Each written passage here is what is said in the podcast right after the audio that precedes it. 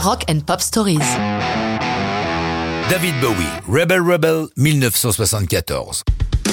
L'album Diamond Dogs et le single Rebel Rebel marquent incontestablement l'un des virages de la carrière de Bowie. Il a suicidé Ziggy Stardust et dissous ses Spiders from Mars. Avec Rebel Rebel, il écrit ce qui peut être considéré comme l'hymne du glam, mais annonce aussi son agonie prochaine. Bowie s'en éloigne, partant sur des ambiances plus soul qui déboucheront sur l'album de 75 Young Americans. Revenons en 74. Dans le glam, Bowie a trouvé son meilleur ami du moment, Mark Bolan, Monsieur T-Rex. Ils se sont rencontrés au début des années 60 et comme l'a dit Bowie dans une interview sur VH1, je cite, Nous n'étions rien que des kids bourrés d'ambition et il se trouve que nous avions le même manager. On s'est connus en peignant les murs du bureau de notre manager. Mark entraîne David faire les boutiques sur Cannabis Street. Ils sont sans argent, mais Bowie raconte À cette époque, c'était la rue de la mode. C'était si prospère qu'en cas de bouton manquant ou de fermeture éclair coincée, plutôt que de les remplacer, il jetait ses vêtements défectueux. Après, il suffisait de faire les poubelles de Cannabis Street vers 21 ou 22 heures.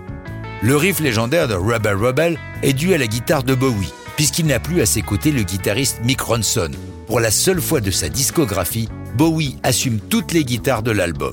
Il raconte c'est un riff banal. Tous les guitaristes débutants se sont fait les doigts dessus. C'est un truc parfait pour l'air guitare. Et Bowie ajoute cette belle anecdote à propos de ce riff.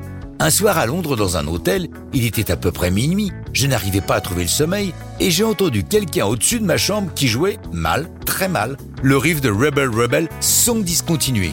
Alors je suis monté en me disant, je vais lui apprendre comment le faire correctement. J'ai frappé, la porte s'est ouverte et j'ai commencé à dire, écoutez, si vous voulez vraiment le jouer, et là, je me suis rendu compte que j'avais en face de moi le tennisman John McEnroe qui s'est toujours rêvé en rockstar.